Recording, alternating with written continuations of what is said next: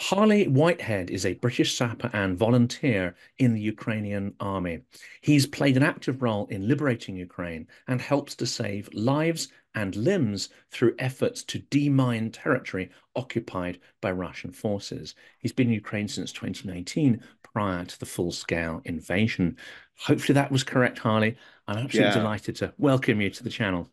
Yeah, all correct. Yeah, yeah. Um, yeah, so this will be my fifth year um, in Ukraine. Um, firstly, as a bit of a tourist, and then secondly, as a, as a sapper. So yeah, and that's that's kind of fascinating because there's a lot of people who have volunteered. Really, it was the impulse of seeing the full scale war rather than the the long war that's been going on now for a decade. Um, but what was your motivation? I mean, obviously, you're clearly motivated far earlier than than many people who've, who've uh, volunteered. What motivated you, and what were you seeing that that really sort of forced you to to go there and and check it out for yourself?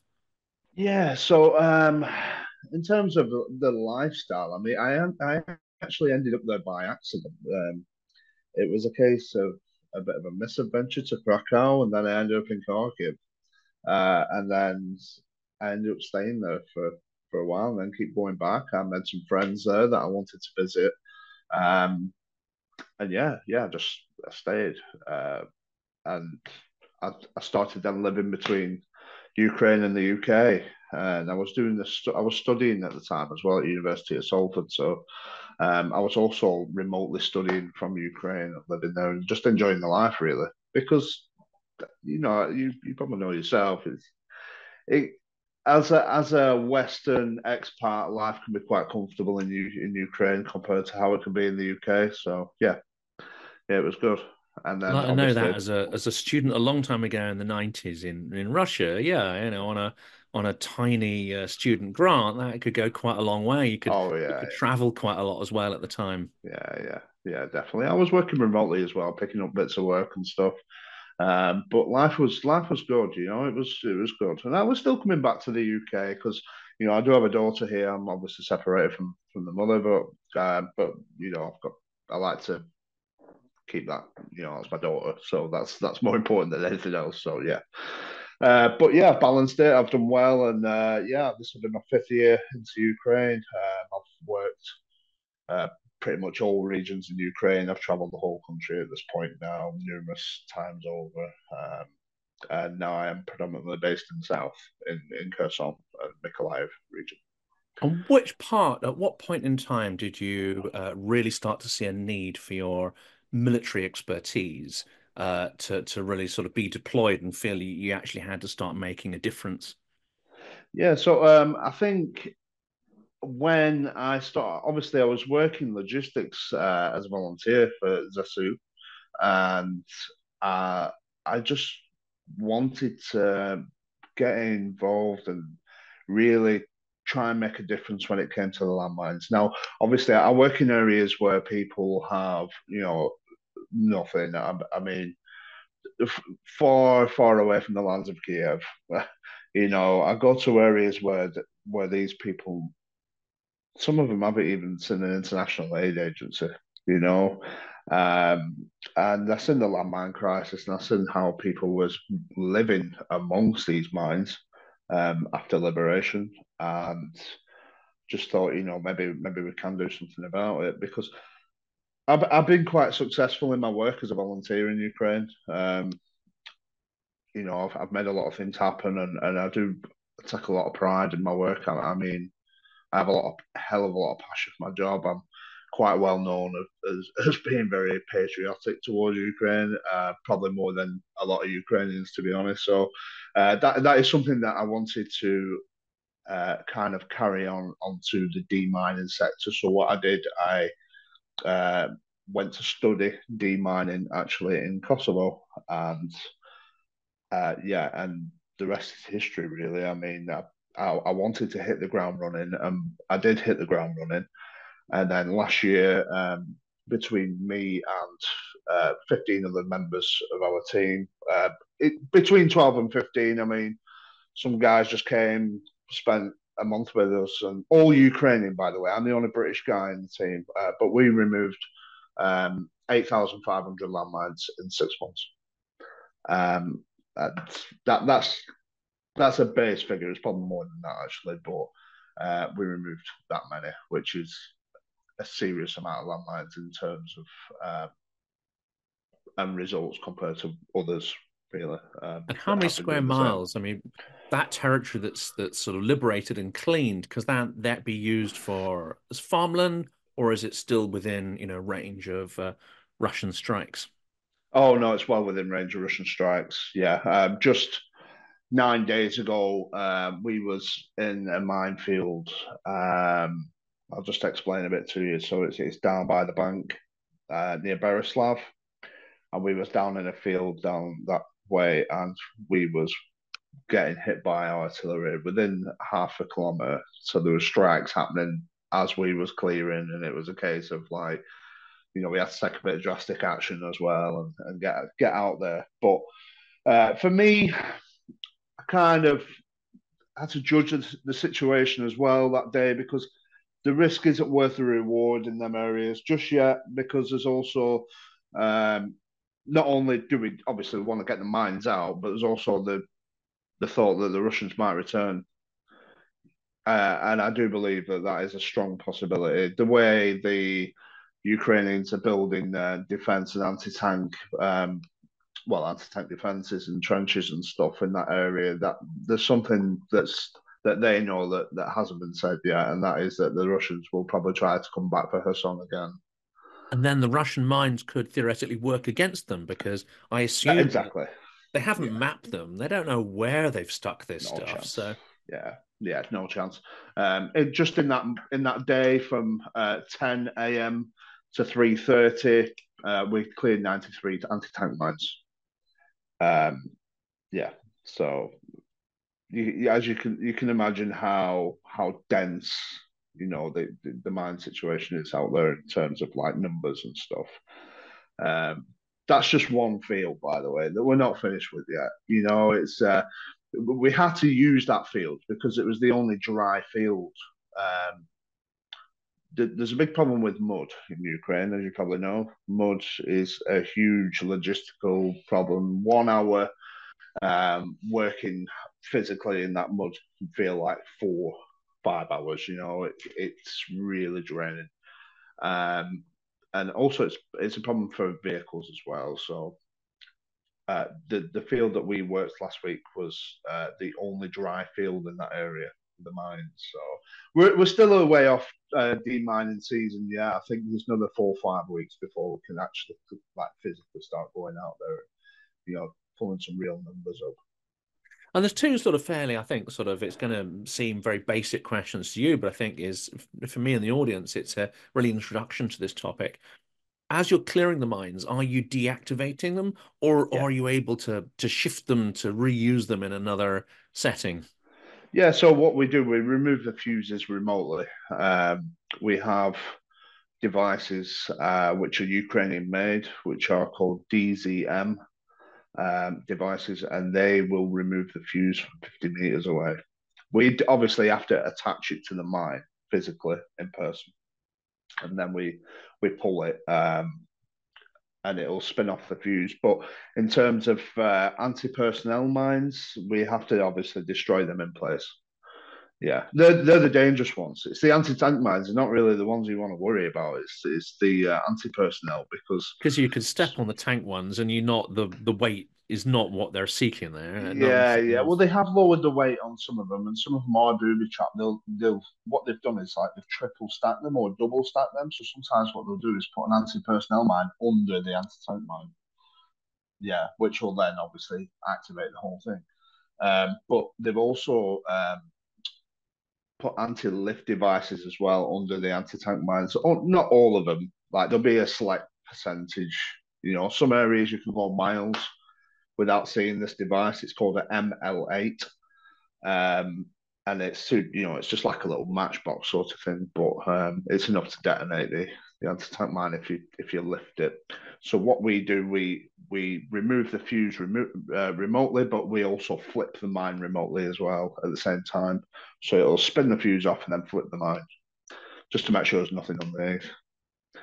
Um, Yeah. So, and it's not just mines, it's shells. There's all sorts of different things. You know, shells, rockets, um, you know, air to surface rockets from helicopters. That's a big one. A lot of them haven't, you know, exploded. They're just stuck in the ground and stuck in villages and stuff in the in the homes. Because um, what what we did a lot last year of is uh, clearing the, um, obviously the the UXO and the mines from villages, which then allowed the builders to come in and rebuild the houses. You know, we did a hell of a lot of that in, in a lot of the villages in Kherson because, um, as obviously me and you mentioned, talked about earlier, off camera, um, some of these people, you know, they're on a waiting list of two, three years before they see any sort of rebuild. Um, and I assume that Ukraine probably doesn't want to pump a lot of money in these areas just yet, just in case, again, the Russians decide to come back. In case they're retaken, and that is a that's a certain risk. And we won't talk about the shift to the defensive posture, which we know is taking place, but obviously we don't talk about sort of details around that. But we also know that Russia is making big pushes along the front um, during this so-called ammunition famine, Again, yeah. not revealing any sensitive details there because it's it's very much sort of talked about, but that gives a lot of uncertainty, doesn't it, to the economy, to the people, and there must be people here who are who have been liberated and are haven't had income for a number of years and they're just raring to get into the fields. And we know ukrainians are by nature very hardworking people. Um, it must be an intense frustration to many people that they're still not able to to rebuild their livelihoods absolutely. Well, uh, as as I stated um, before to you again off camera, uh, our team consists of mainly people who lived under occupation. Um, a lot of our team is actually from Nova Kakhovka as well, um, which is obviously occupied territory. Um, and these guys, this this is their even though we are volunteers and stuff, this is their now job, which they don't get they don't get paid for, but they have a village house to live in. They get meals. You know, they get if they need something, we just buy it. You know, because we get donors and stuff online. Um, we do have support and stuff online of people on the internet. Um, but you know that this is now their income. These are guys who used to be engineers. You know, um, one guy used to make bouncy castles. you know, um, and, and and we also have a farmer as well who in a shell strike, actually, uh, he lost his house, um, lost his wife, and he literally lives in the ruins of the house in like a closed off bit that is actually made habitable. Um, and his son's just been killed in the in the fight in November, and and and his son is actually buried in the cemetery next to the house. Now I do have a video on that which will go online in the next couple of weeks, but it's just to show people the story of what's actually happened down Kherson and how difficult, um, you know, the whole last two years have been for these people. You know, some of these uh, villages that we we cleared, one called Bilohirka in Kherson recently, um, did, there's nobody left. You know, there's two or three families living there, and they, they poisoned the water in the village. They threw the, they actually threw their own dead soldiers down the well to poison the water, and the you know all the wildlife is dead. They're, they're, they're living amongst the mines, um, which we have cleared pretty much all of the mines around that village. We spent a hell of a long time there last year um, to try and make it you know safe again and, and stuff. But it's it's it's going to be a long time before there's any sort of recovery in these in these areas. That's yeah. that's tragic, isn't it? I mean, there's a lot of people obviously who are, are, abroad who made it out as refugees. Yeah. But in speaking to some of them, I mean, some of them have actually gone back, but many of them don't have cities to go back to, or villages to go back to. They're devastated. Others, you know, families that I met from Mariupol are still under occupation. So of course, uh, that's very much up in the up in the air there. Um, from your experience on the ground, we're hearing, of course, more and more, and this is very much a Russian talking point, which unfortunately gets a lot of traction. And that is the idea of negotiations, freezing the front lines, and it's labeled as as peace.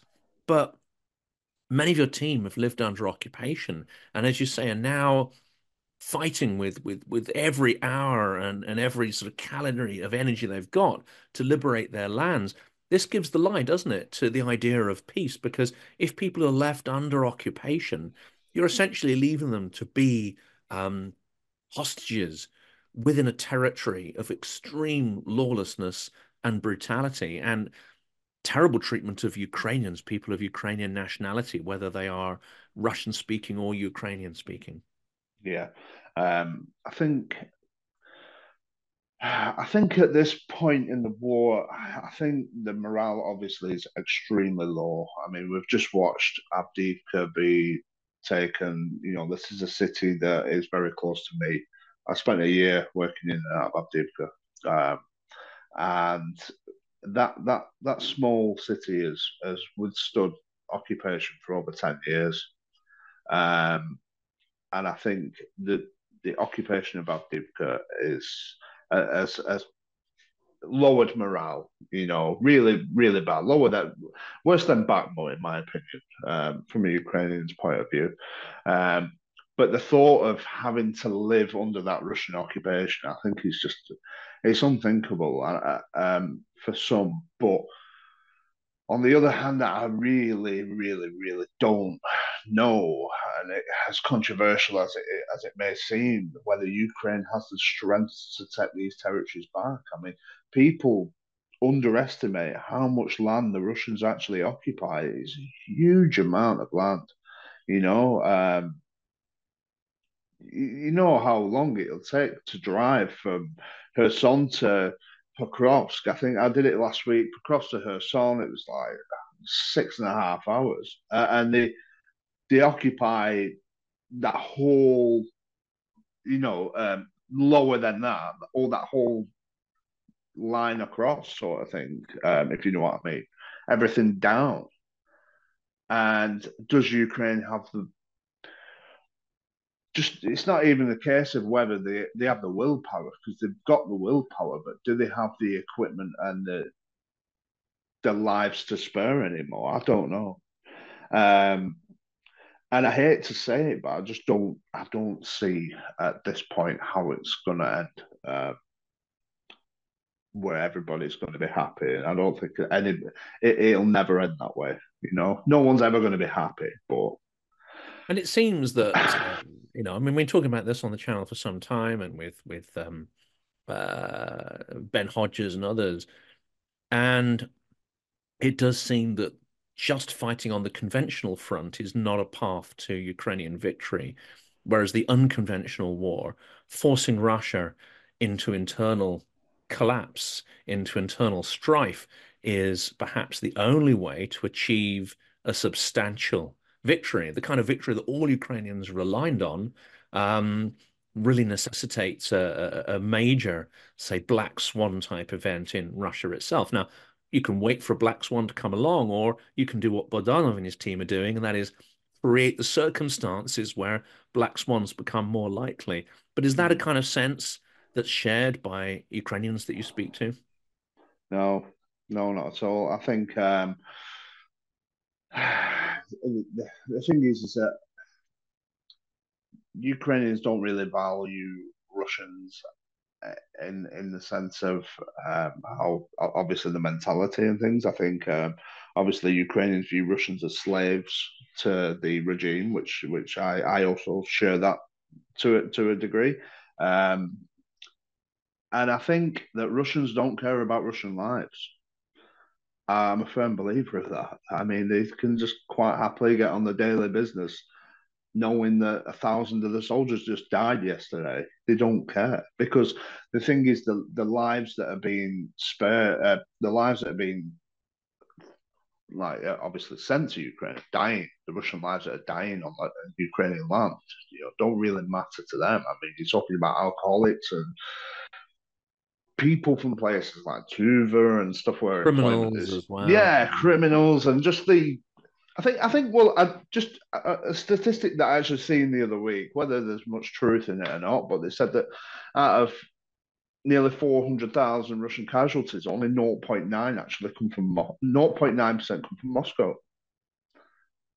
And I can believe that. I mean, I can believe that. Knowing then what I've seen, obviously, on the front lines from uh, from the day one of the war to you know around the east and the south, you know the, these and the the bodies that we find in the minefields. Well, we we find bodies that have just been left there. That some have been there for a year and a half, and you know from from what you see in their IDs and stuff, it's, it's uh, they're not of most like a Russian like a ethnicity, if you know what I mean. Like a, like yeah. what you'd expect. It's it's more of a Chinese looking person. So um, and there's contempt. I assume there's total contempt. They're not yeah, really yeah. putting much effort into collecting these people, and they didn't perhaps have equipment that's valuable either. So there's no incentive no, to. No, no, no. Um, but again, I, you know, I don't think um, I really don't think the Ukraine have enough to win the war at this point. That's that's just me being brutally honest, and I'm completely pro-Ukrainian.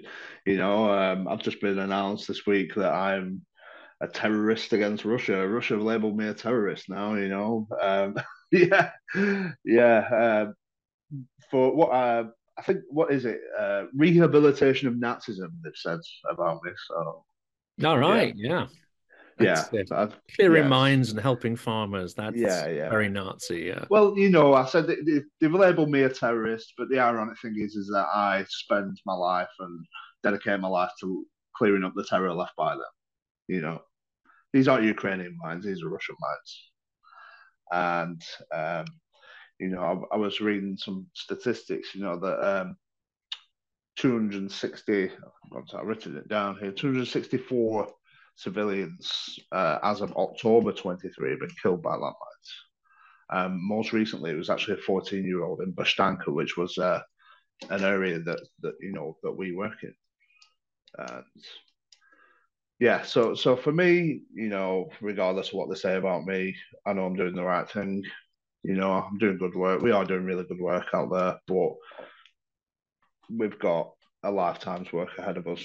Um, Let's turn to the scale of that because before we hit record, you were describing the scale of the number of landmines that were placed, the fact that they are not logged or registered, uh, you know, which which is a, a, legal requirement. But of course, we know that Russia has no um, interest in following, you know, international law or Geneva Conventions or anything like that. But what yep. the scale we're talking about here? Um, it's often been compared to the Second World War. The Second World War was quite a mobile war you know, is this is this fairly unprecedented? The sort of quantity of landmines and the distribution across, uh, you know, how much territory? Yeah, well, there's a statistic which has said that 30% of Ukrainian territory um, is is affected by landmines. Uh, that's the equivalent to the size of uh, the state of Florida. So, yeah, we're talking a huge amount. And when I say, you know, um, as I spoke to before off camera, um, it's not just a a scattered lot mines. I mean, these are laid in, in by the hundred. You know, you could see a line of a hundred or two lines of you know 200 i mean the most we ever cleared in one day was 252 last summer. 12 hours a day in the field right you know? Um, quite a lot of us working but yeah that was just one field. And then uh, with the anti-tank mines you have the anti-personnel mines you know which are the the da- the real dangerous ones. You know, uh, they have all sorts of different ways of operating. Uh, some are op- operated by tripwire. Um, the Russians are replacing the conventional tripwire that comes with the actual kit with fishing line, um, so it's harder to detect. Um, you know, they're even putting hooks on there. There's booby traps as well. Uh, and like a, a, typical booby trap that you might see as well is you'll see an anti-tank mine.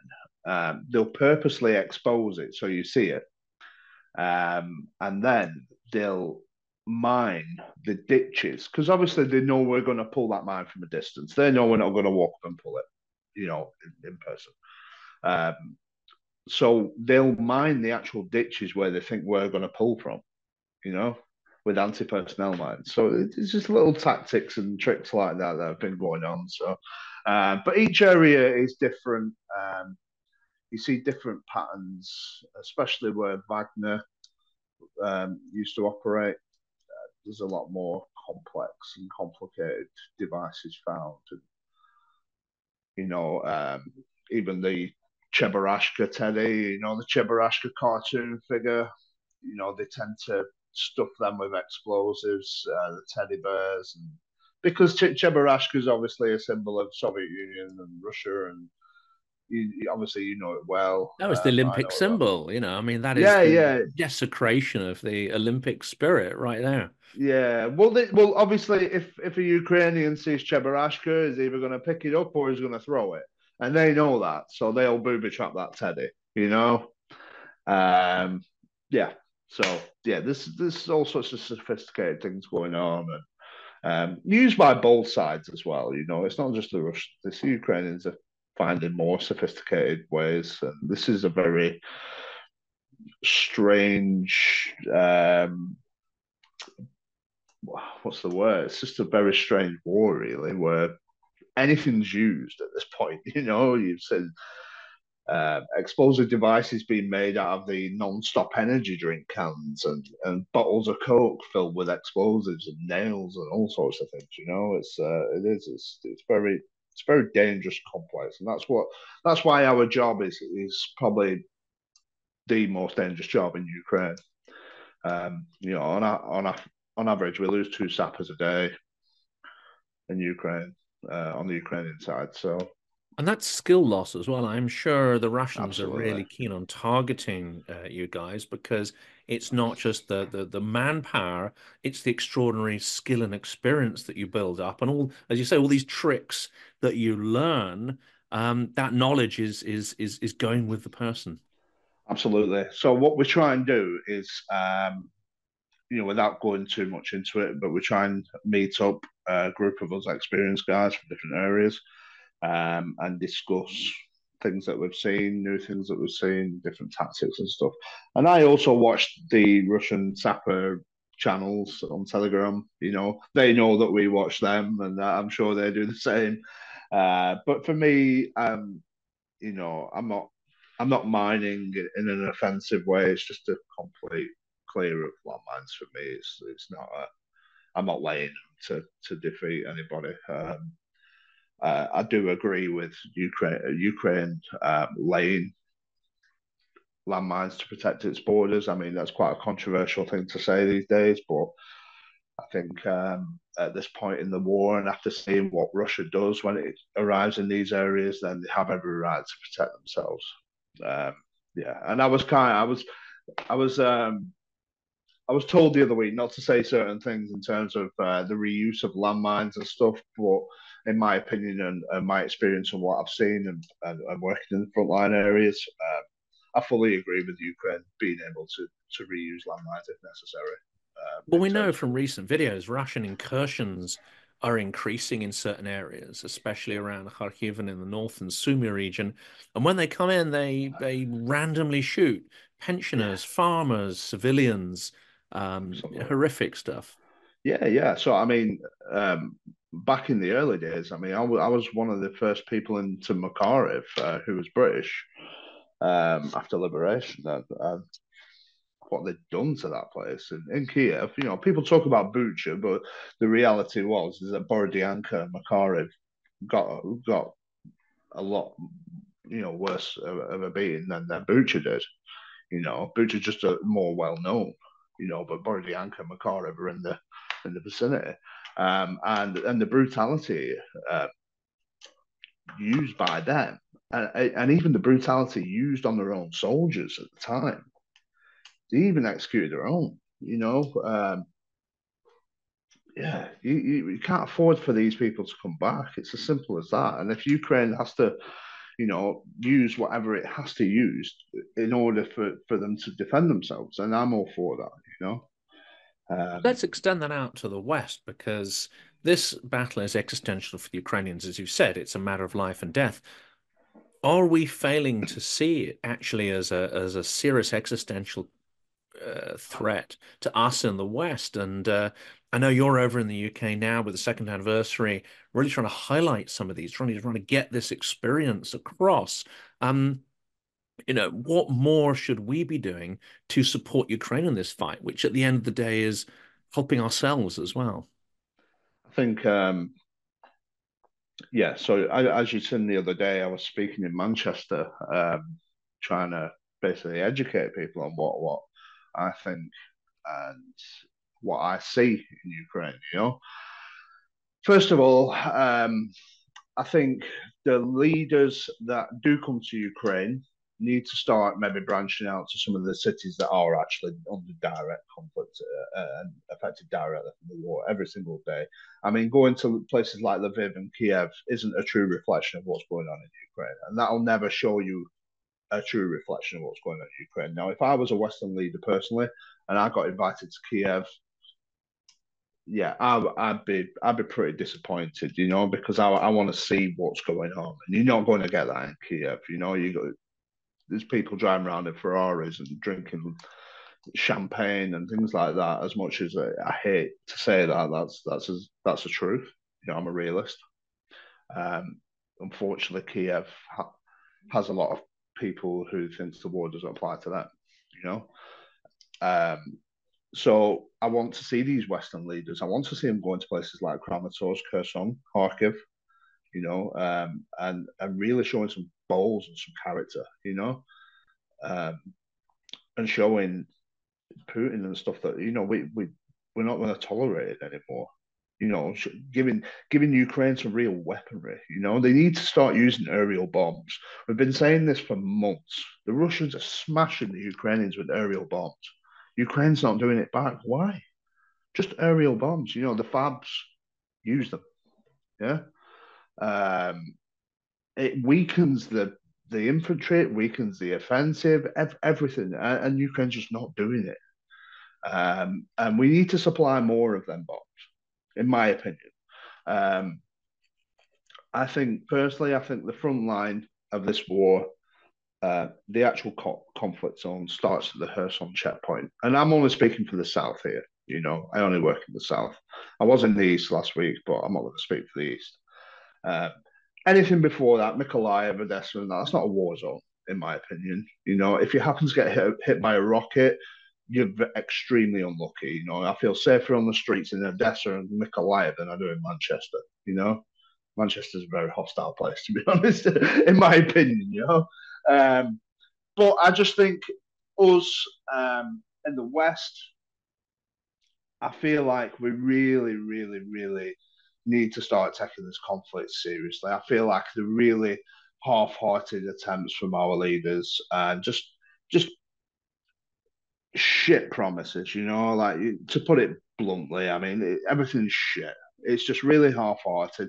You, you know, the, I had I had a girl, um, she's a medic with the British Army, yeah. She said to me, she's like, um, you've trained the Ukrainian soldiers before, and I have. Yeah, I trained the 47th. We did some demining techniques. You know, um, I was assisting some other instructors, but I'm I'm also training to be an instructor myself. Yeah. So she's like, um, we're really struggling training these soldiers. Yeah, we've done a survey, and only seven percent of these Ukrainian soldiers find our training useful. So I was like, okay, what are you training them? She's like, uh, we've been training in trench, trench warfare techniques or, or, something like that. I was like, what? Bearing in mind, yeah, she she's uh, 26, never fought in a trench in her life. Yeah, she, um, well, we haven't fought in a trench since World War One. You know, um, and we're teaching soldiers who've just done six months in a trench how to suck eggs. You know, so she's like, how, how do I get them to listen? How do I, I said, get them to show you, you know, mm. get them to show you. They're not idiots, you know, they've done it. And that is how you'll get them to listen because that's what I had to do. Because I was teaching these guys demining techniques who'd, who'd been doing it for months. And, and I could tell that people was bored. I was looking around. I was like, have you done this before or something? He's like, oh, yeah, yeah. I'm like, why didn't you tell me that yesterday? You know? And then eventually they were showing me things that I didn't know. And it was like, and it was good then. It was engaging. And, you know, we still speak to each other today. Um, this is they, absolutely um, fascinating because I had this conversation yeah. with someone the other day, and it's like not only have they got experience of trench warfare and, and various sort of flavors of that, but it's combined with that aerial reconnaissance and drone warfare. So you've got the low and the high tech coming together. Well, NATO trained people have no experience of that. And the guy I was speaking to, I said, um, so is is the British Army, you know, looking at these hundreds of hours of footage, are they breaking it down to look at, you know, the latest techniques which evolve month on month? And he just quietly shook his head. No, they don't. No, uh, they don't. As far as I know, there's there's been no training on any Russian munitions. I know a guy who who studied uh, Russian munitions for 20 odd years, who's now been liaising with the army. Um, he's a British man. Um, and this is only just happening now, you know? And I just think that the minute, like us in the West, we're, we're so weak and we, we militarily, I think we're so weak, you know? Um, I think we're very naive in the fact that we've kind of lived in this peaceful Europe for so long, you know, that we've Russia smelt blood years ago, you know, and they've capitalized on it. This is what I said back in 2014 when they just walked into Crimea and nobody did anything. Putin smelt blood, you know, and he thought, hang on a minute, I can, and he, and he just capitalized on it. That's what's happened here. And again, we're, we're, we're weak and, and we're not we're just not taking it seriously enough. We're not taking Ukraine seriously enough. We're not taking Ukrainians seriously enough. You know, um, like I said to you, you know, just just then in regards to the training and stuff, I think the British military is so like it's best way to describe it. So far up their own ass, you know, well, they're the, run the, by the, managers and administrators. Yeah, exactly, uh, exactly, yeah. exactly. And and the thing is, is that what I was saying is as well. Um, I was speaking yesterday, um, and in Manchester, is that our soldiers and our military, we were so used to being on the front foot and, and having super, superiority in, in you know in the air, you know, and one thing I'll say about Ukraine is that if if we get hurt, you know, there's no there's no host, uh, no helicopter or anything come and save the day. You know, we are on the back foot. We are the underdog, um, and I think because the British military have have never really been that underdog for such a long time. You know, we are so far up our own ass that we just don't realize there's a problem until it's too late. And and I feel like you know we're at that point now. Well, the analogy is often made with the Second World War, and we talk about Chamberlain, you know, ceding territory after territory to Hitler, etc. And that example has been made. But what is less understood is at the same time as the appeasement was going on, Britain was desperately planning and rearming. So they weren't just sort of sitting back, you know, waiting mm-hmm. for 1939 to happen. There was already a lot of stuff taking place behind the scenes, you know, retooling yeah. factories, trying to find you know designs uh, and testing that, that was actually going to be a match for for uh, the German machines. And obviously, a lot of scaling up was required, but we didn't just sit on our hands in that period. And it seems that that's what we have been doing for two years. Yeah, uh, and I also think that the British public as well. I mean, they're, they're so fed up of of the government everything else is that all this just is it's just a joke to everybody. I mean, it's not taken seriously because how can anybody take anything seriously after the last twenty years that we've had? You know, the people are that broken and depressed that nobody really cares anymore.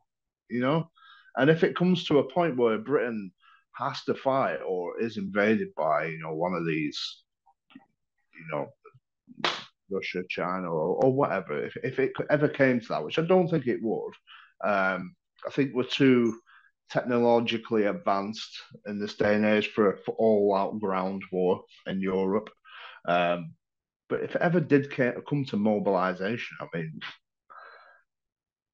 it'd be a very, very sad time for, for Britain, you know. Sad times for me, you know. I'd, uh, yeah, yeah. Not, not, I'm not sure I'd be able to get into uh, into shape for that, but at least no, I Russian, same, so same, maybe... same. To be honest, I, have only had a, I had, I had a few months off over winter, and uh, when we was demining last week, I was like, I was carrying each mine weighs like seven kilograms, so I've got two in one hand and two in the other. And I'm doing like this farmer's walk through this muddy field, and I, was honestly, I was doing it for about three hours, and oh, man, honestly, I felt like death the day after, you know, because yeah, I just I'm just not prepared for it, not physically fit enough, you know. Haven't really uh, done much over the winter period apart from eat and, and stuff like that. So so I'd, I'd be uh, volunteering think, for an intelligence think, unit to yeah, yeah, yeah. What, you know drunken yeah. Russians swearing at each other and trying to get some intelligence from that. Well, that, well, well, that's why this year I'm, I'm I'm hoping to become more of an instructor rather than hands on in the field. You know, um, so just to just to uh, tell you a bit about what our plans are this year. So we um, are looking at training veterans and people who've been signed off from direct uh, combat duties. So we, you know, amputees, people who can still work and still serve the country. Um, we do feel like that will combat a lot of the uh, PTS problems as well um, that are going to come, the inevitable ones that are going to come with this conflict um, because it gives people a purpose. It gives people a purpose to still serve the country. You know, Ukrainians are very patriotic, patriotic people, and and to transition from that military life to that civilian one is going to be very difficult for for for a lot of the guys who who can't serve anymore. Um, because I know people um, like to think that you Ukraine's dragging these people off the streets to chuck them in the army and stuff. It, that's not actually happening, by the way. Um, UDA, which is the army um, that obviously I served with, we, we held an open day yesterday in Kiev, um, an open training session for civilians, and um, over 300 people voluntarily attended that session uh, to learn military skills and, and, medic skills. And that was just one day in Kiev. So I don't think we're going to be struggling for for soldiers, you know, um, and that's something we will be uh, rolling out across each city in Ukraine as well. That's brilliant, and of course you're over here uh, really try and build awareness of what's going on. So, what's the plan for the rest of the time? Because you've been to Manchester. And yeah. I know there's going to be a lot of people from Manchester watching this who were incensed by your remarks earlier. And uh, you, you, obviously haven't been to Stockport because that's even hairier than Central Manchester. well, I'm from I'm from Blackburn originally. I mean, oh, there we go. A, Blackburn's a rough, yeah, it's a rough place.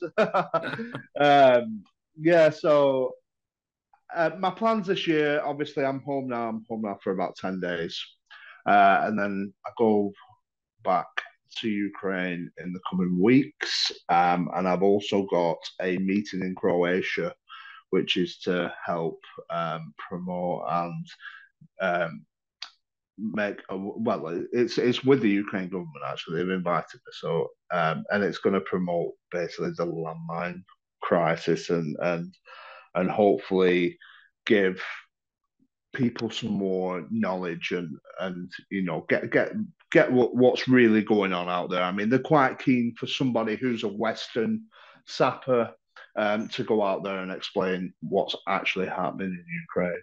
You know, um, I do have some of the Ukrainian government officials that signed up to my YouTube channel, uh, and they have done nothing but thank me um, last year just for showing them the true reality of what's going on in Kherson. Obviously, uh, one of them reached out to me and he's like, um, thank you, you know, for, for showing me what's really happening. Because when I arrive, I get the red carpet treatment and I don't get to see all this, you know. so so yeah, um, and that's important for strategic decision making, isn't it? Having a realistic uh, picture of. Absolutely, yeah, yeah. I, I try and to, I try to be a realist um, in my words. You know, I don't really hold back on on what I think and stuff. Um, as long as it doesn't really get me in trouble, I try not to you know allow myself to get in trouble. But um, I think that people deserve the truth, and people need to know what's going on, and that's the only way that you, you know Ukraine's going to be helped in the long run.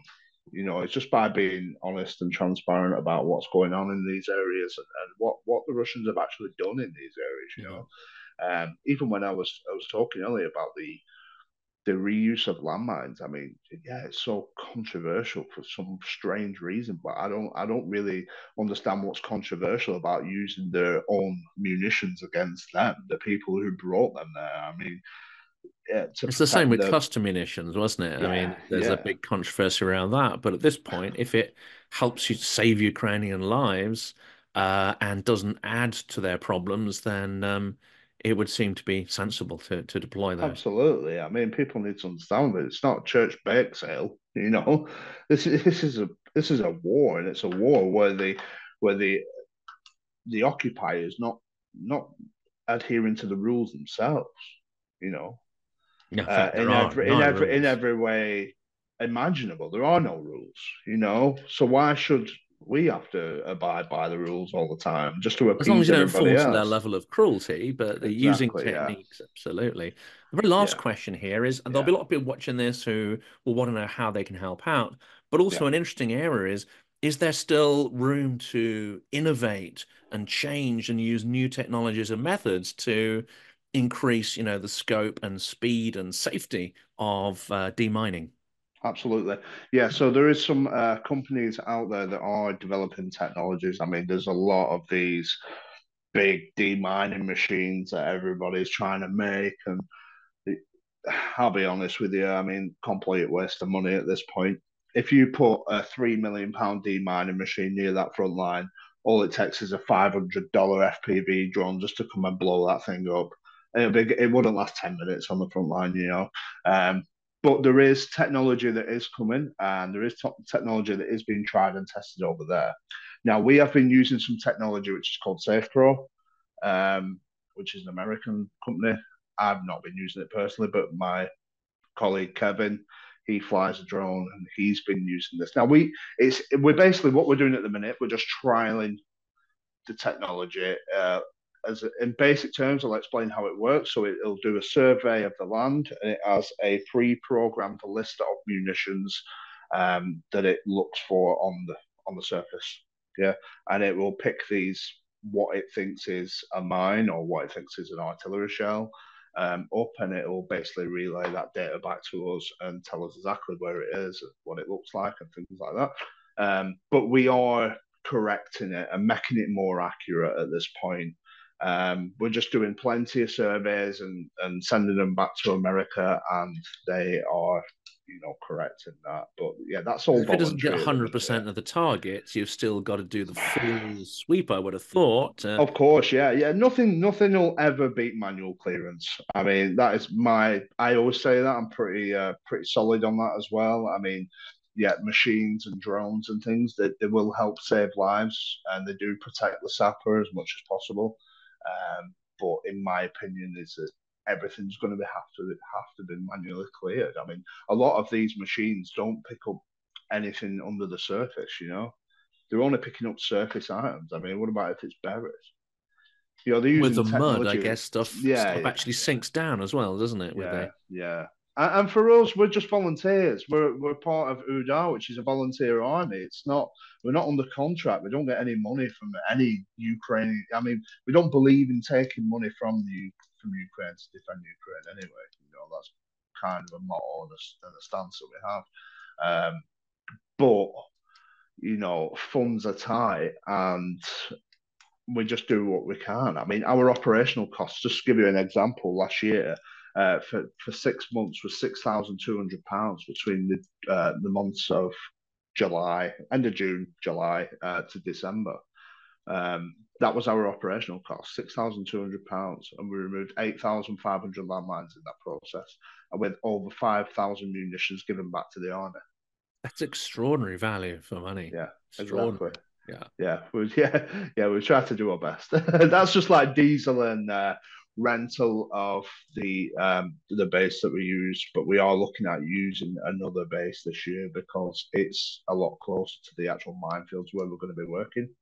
Um, because for us, we spend an hour, two hours just going to the minefields in the in the vehicle, you know, and then we've got to do the same on the way home.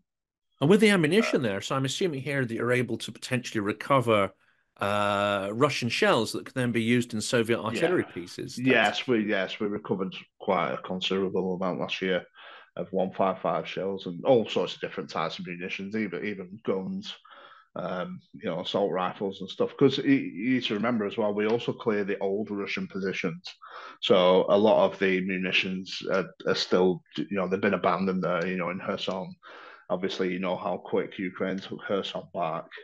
Um, a lot of the Russians just basically left everything around you know, and just got out of there. So so we have been uh, on a on a good Easter egg hunt last year. Yeah, yeah. So, uh, but again, you know, we also found dead bodies as well in, in that pyramid. You know, they get handed over to the relevant authorities. Yeah, and unlike the Russian forces, I believe Ukrainian forces will then uh, try to contact the the families. So that's an extraordinary, uh, yeah, much more humane approach there. Yeah, absolutely. I, it's such a privilege speaking to you and to get that sort of first-hand insight. And of course, I get the impression you'll tell us exactly how it is rather than sugarcoating it, which of course is fantastic uh, for the yeah. audience here to get yeah. that. Um, we'll pop a link into the description, uh, certainly for people who want to know how they can help out, whether it's through yeah. donations, contributions, or if they actually have some uh, experience and they may want to do something more. So pop that into the into the description. Strongly encourage them to to try and catch up with you guys. You're going to be in London, is that right? On Saturday for the. Um, where are you, I, am not there, but Brand, Brandon's going to. I think they're in Edinburgh today, and then they go to Cardiff. Okay. They've been, yeah, they've been in London already. Uh, I'm oh, not so sure if they go back for the anniversary, yeah. right? Yeah, um, definitely worth. we will be, yeah, we will be organising something this year, um, just to basically highlight the, the the problems of the landmines in Ukraine and what we're doing to tackle it.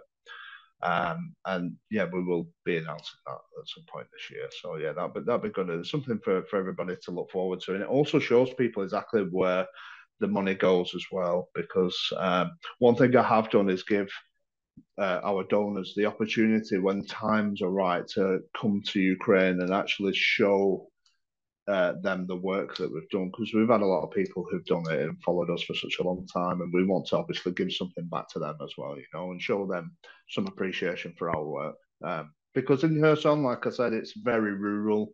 It's a long way from the cities, and you know these areas. Um, nobody's even looked at them yet, apart from us. You know, uh, and and our help's really, really, really made a difference out there. Yeah. That's extraordinary. And uh, yeah, when you when you do have those dates, or if you have any information to share, chuck it over. We'll share it with the community on this channel. And I know there's a lot of uh, channels that have um, you know dedicated audiences, the Ukrainian, Operator Starsky, and others. But let's yeah, just make yeah. sure those get sort of shared around.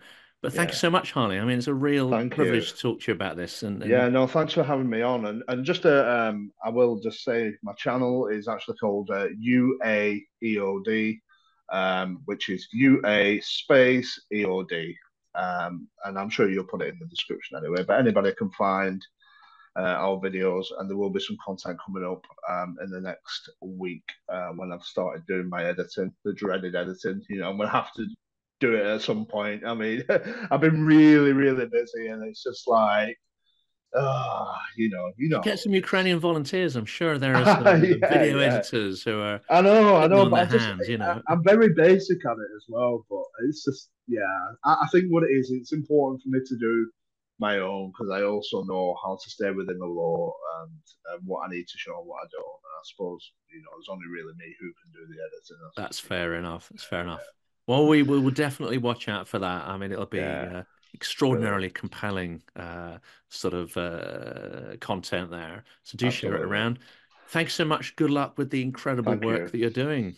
Thank you. Thank you. It's been a pleasure. Thank you.